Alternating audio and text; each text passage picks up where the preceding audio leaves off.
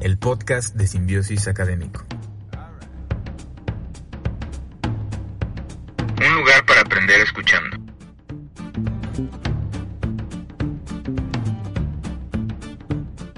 Bienvenidos. Hola, ¿qué tal? Yo soy el doctor Héctor Guzmán. Me da mucho gusto estar aquí contigo empezando el año. En esta primera sesión del 2020 de Simbiosis Académico hablaremos de glaucoma. Cuando hablamos de glaucoma nos referimos a un grupo de enfermedades oftálmicas en las que se genera un daño progresivo en el nervio óptico que por supuesto conllevará a que el paciente tenga ceguera. Y la causa de este daño es la elevación de la presión intraocular. Este grupo de enfermedades es la segunda causa de ceguera a nivel mundial después de la catarata. Como dato interesante, la palabra glaucoma deriva del griego glaucos, que significa claro o brillante, pues así se observa a la exploración del fondo de ojo el aumento de la excavación que experimenta la papila del nervio óptico cuando se está dañando. Etiología. El glaucoma se clasifica en dos por su presentación clínica, glaucoma de ángulo abierto y glaucoma de ángulo cerrado o estrecho. Y a su vez, estos dos se subdividen en primario o secundario según la causa. Las causas en las etiologías son diversas. Por ejemplo, el glaucoma de ángulo abierto, que tiene una progresión más lenta y crónica, el 80% de los casos no se conoce su causa, es idiopático, mientras que el resto de los casos sucede tras condiciones que pueden generar eh, glaucoma secundario por la obstrucción en la vía del drenaje del humor acuoso, que, de la cual hablaremos más adelante. Un ejemplo de esta condición de glaucoma de ángulo abierto secundario es el llamado glaucoma de células fantasma. Este tipo de glaucoma se genera como consecuencia de una hemorragia vítrea, en la que los eritrocitos al degenerarse se transforman en células esféricas y rígidas, que son las llamadas células fantasma, que si abandonan el humor vítreo hacia el segmento anterior del ojo, a través de la membrana hialoides, eh, pueden pasar hasta la cámara anterior y generar obstrucción del drenaje del humor acuoso. En cuanto al glaucoma de ángulo cerrado, que representa el 10% del total de, de este espectro de enfermedades de glaucoma, es una particularidad porque es una condición aguda. De hecho, se trata de una emergencia y se debe a factores que traccionan o empujan el iris hacia adelante y se han identificado mecanismos que condicionan que el iris genere una contracción sostenida, lo que cierra los canales de drenaje de forma mecánica, aumentando la presión intraocular de una forma muy acelerada. Fisiopatología. ¿A qué nos referimos cuando decimos ángulo abierto o ángulo estrecho? ¿Y qué tiene que ver el drenaje? ¿O qué es el drenaje del humor acuoso? Enseguida lo vamos a abordar. Vamos a recordar un poquito ligeramente de anatomía del globo ocular. En términos muy llanos, mm, para fines de esta sesión, yo lo quiero describir como una estructura, es como una cavidad en el globo ocular, en donde eh, podemos observar que hay dos fluidos, el humor vitrio y el humor acuoso, cada uno tiene su función. Estos líquidos están separados por el cristalino. y esta separación divide al ojo en segmento anterior y segmento posterior. Ahora, entre el cristalino y la córnea, que es la porción que vemos en el ojo, es la porción más externa del ojo, entre estas dos estructuras se encuentra el segmento anterior, el cual es el que contiene al humor acuoso. El humor acuoso es un ultrafiltrado plasmático que cumple la función de nutrir a la córnea, que no tiene vascularización. Este segmento, a su vez, está dividido por el iris en dos zonas, la cámara anterior y la cámara posterior. Ahora, cuando decimos ángulo, nos referimos precisamente a este ángulo que se forma cuando el iris divide al segmento anterior. El ángulo se encuentra entre la córnea y el iris, formando la, cámara anterior. Y este punto, el ángulo, es el punto donde se drena el humor acuoso. Porque eh, la mayoría de este líquido, de este ultrafiltrado, se produce en la parte posterior de la cámara anterior, en el cuerpo ciliar, y tiene una, una circulación que pasa de la cámara posterior, sube y sale por la pupila hacia la cámara anterior del ojo y se drena por, por este ángulo, por el ángulo iridiocorneal, a través de unas estructuras eh, que es la malla trabecular y el canal de Schlemm. Ahora, debe existir un equilibrio entre el, el líquido, el humor acuoso que se forma y el, el humor acuoso que sale del ojo. Entonces, cuando este equilibrio se pierde, que es regularmente por alguna obstrucción en la malla trabecular y el canal de Schlemm, el líquido se empieza a acumular y genera eh, un aumento de la presión del ojo. Cuando aumenta el volumen de líquido en el segmento anterior del ojo, estas fuerzas mecánicas pasan en un sentido antero-posterior a generar presión del segmento anterior al segmento posterior, obviamente a través de, del humor vítreo, y estas fuerzas mecánicas empiezan a presionar la retina, que es donde encontramos pues las células ganglionares que conectan al, al nervio óptico y al recibir este, esta presión mecánica, los axones de estas células empiezan a degenerar. Y recuerda que estas células llevan a través del nervio óptico la información visual desde los ojos al cerebro. Si el daño mecánico persiste, las células ganglionares empiezan a morir y el nervio óptico se atrofia y empiezan a aparecer parches de pérdida visual. Entonces ya ahí es donde se instaura el daño de la enfermedad y la consecuente ceguera que por supuesto será progresiva. Factores de riesgo.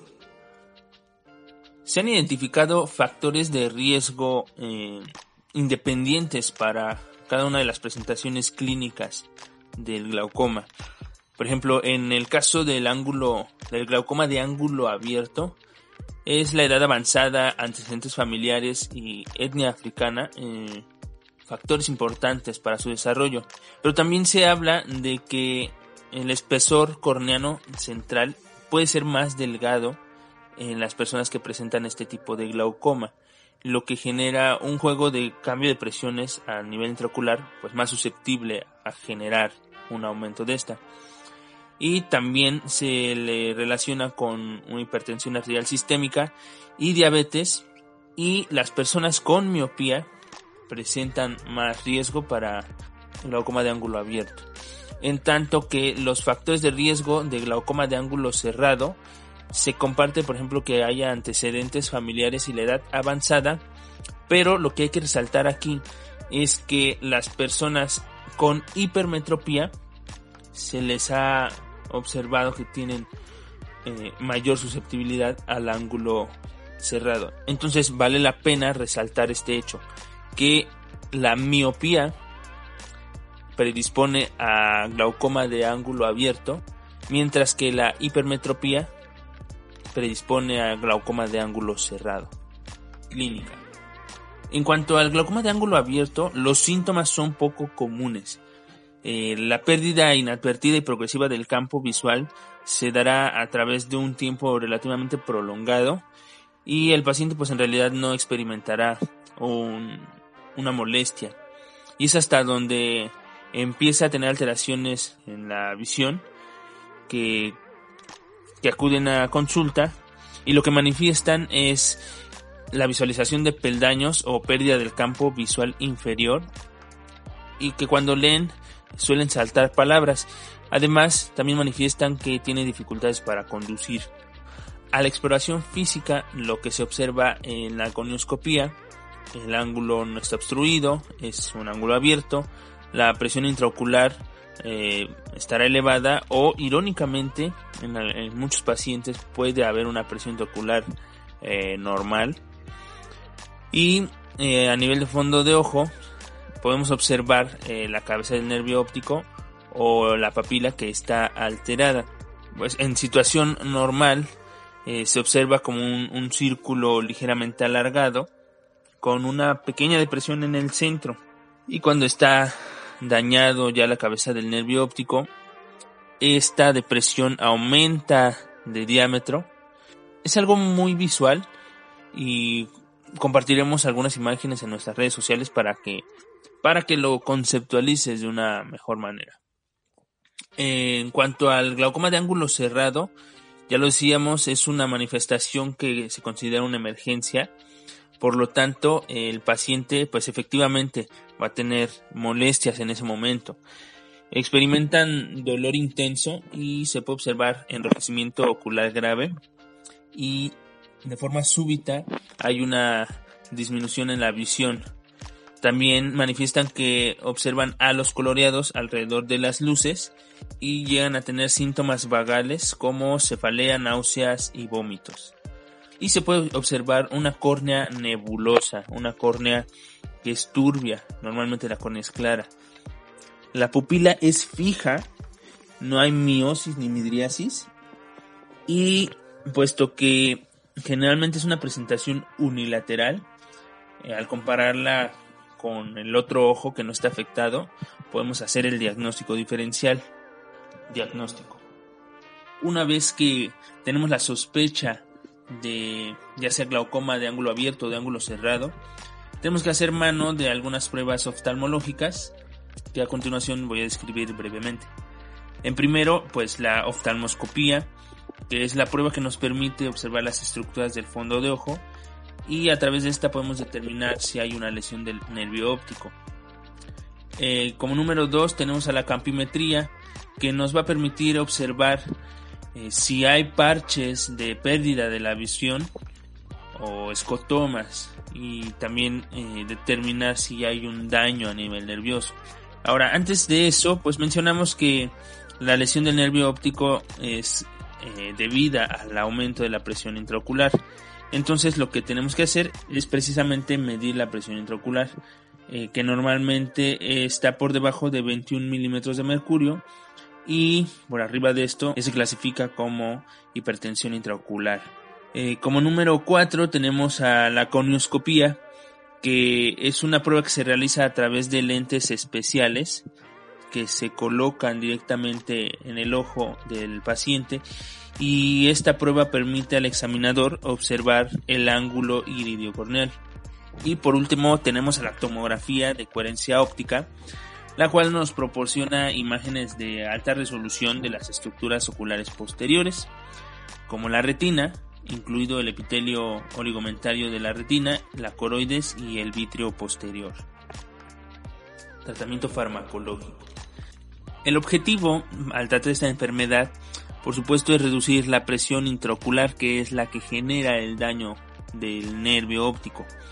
Y la meta es disminuirla en un 20 a 40%. Y se puede hacer a través de fármacos o de cirugía, ya sea cirugía láser o convencional. Existe una gran variedad de fármacos disponibles y son preferibles de usar los agentes tópicos. De primera línea tenemos a los análogos de prostaglandinas como el latanoprost y el tafluprost, el cual aumentan el drenaje uveoscleral y no afectan el drenaje acuoso convencional. Después tenemos a los betabloqueadores como el timolol, el cual reduce la formación del humor acuoso sin afectar el tamaño de la pupila sin embargo, este puede presentar efectos adversos propios del bloqueo beta como broncoespasmos, depresión, cansancio y bradicardia. Estos dos anteriores son contraindicados en cardiopatía, neumopatía y dislipidemia, por lo que tenemos otros fármacos a disposición que son los agonistas adrenérgicos alfa-2 selectivos, e inhibidores de la anidrasa carbónica y también tenemos a los agonistas colinérgicos. Estos últimos son eficaces vía oral, sin embargo, eh, los efectos adversos eh, a nivel sistémico limitan su uso. En cuanto al glaucoma de ángulo cerrado, El tratamiento debe empezarse de inmediato porque la visión puede perderse rápidamente y el paciente debe recibir varios fármacos en un régimen intrahospitalario que consisten en varias aplicaciones de timolol, pilocarpina, brimonidina y acetazolamida a través de vía oral, además de un agente osmótico de este, a nivel sistémico como el manitol. Una vez que se controló la presión intraocular, hay que realizar una cirugía láser, una iridotomía periférica, el cual es el tratamiento definitivo y se puede realizar una vez que la córnea se observe transparente y la inflamación ha remitido. En algunos casos la córnea se aclara en pocas horas, mientras que en otros pacientes puede tardar uno o dos días. Cirugía láser. La trabeculoplastía con láser de argón o neodimio, que es una aleación de tritio y aluminio, es en la actualidad la técnica más utilizada. Eh, se aplica energía láser en la malla trabecular, lo que modifica el drenaje del humor acuoso y el objetivo pues precisamente es que aumente el drenaje disminuyendo la presión. También se dispone de cirugía tradicional, que es la trabeculectomía o un procedimiento filtrante protegido, y tubos de derivación, que son implantes de dispositivos de drenaje. Pero puesto que estos son eh, tratamientos más invasivos, cada vez se ha relegado más su uso y se opta por la cirugía láser. Y hasta aquí la clase de hoy.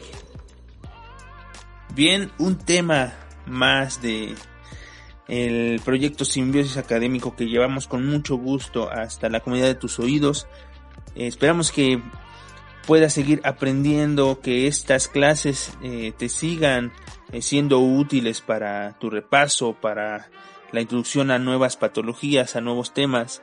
te invitamos, como siempre, eh, revisar información. Esto es no es más que un resumen con las esencialidades. Tratamos de abordar todas las esencialidades. Sin embargo, siempre es importante que acudas a bibliografía actual, a la bibliografía más reciente, para que aprendas con mayor detalle todos estos, todos estos aspectos. Eh, y bueno, no me queda más que desearte un excelente inicio de año. Gracias por permanecer con nosotros en Simbiosis Académico. Estamos muy felices de empezar un nuevo año con este proyecto y se vienen cosas muy interesantes. Así es que te invito que, que sigas a este perfil, que sigas nuestro podcast y que invites a, a tus colegas, a tus compañeros de la carrera, a tus compañeros de trabajo a escucharnos y así ir creciendo un poquito más esta comunidad. Yo soy el doctor Héctor Guzmán y nos escuchamos en la próxima.